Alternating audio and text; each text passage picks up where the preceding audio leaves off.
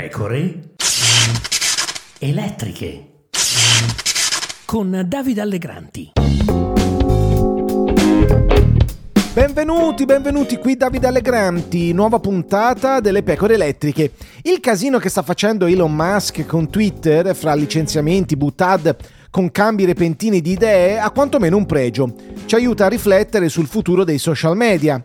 C'è chi, e non da ora, intravede la fine dell'epoca dei social, chi cerca di ragionare soprattutto sulle alternative. Ecco, io vorrei parlare di un'alternativa a Facebook e Twitter, Substack. È una piattaforma che uso da un paio d'anni e permette di aprire newsletter e podcast offrendo anche la possibilità di monetizzare i contenuti attraverso abbonamenti. Negli Stati Uniti Substack è diventata anche un'alternativa al giornalismo tradizionale perché molti giornalisti hanno lasciato le loro redazioni per lanciarsi in progetti autonomi, aprendo newsletter e riscuotendo grande successo. Naturalmente il mercato americano è diverso, l'inglese è una lingua globale, l'italiano no, quindi il pubblico dei giornalisti anglosassoni è più vasto.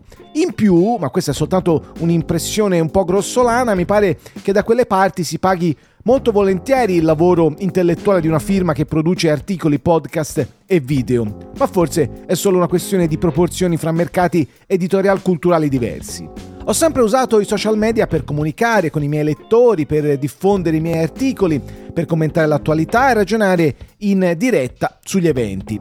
La rapidità d'esecuzione e la viralità offerte dai social media possono essere un'opportunità.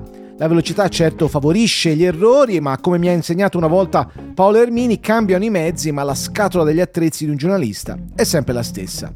Quando ho aperto una newsletter su Substack non pensavo a un'alternativa al giornalismo tradizionale, ma a una integrazione. Mi piacerebbe invece che fosse un'alternativa ai social, la cui tossicità è analizzata anche dalle scienze cognitive. Substack non è ancora diventato un gigante, magari lo diventerà, magari no.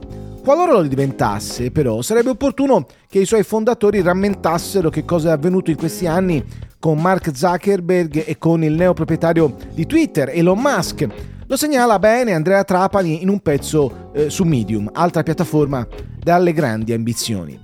Il problema è che la stessa grandezza di queste piattaforme, scrive Trapani, ha trasformato i fu simpatici Mark Zuckerberg ed Elon Musk in personaggi pubblici che hanno strabordato dalla loro iniziale posizione di geni e imprenditori.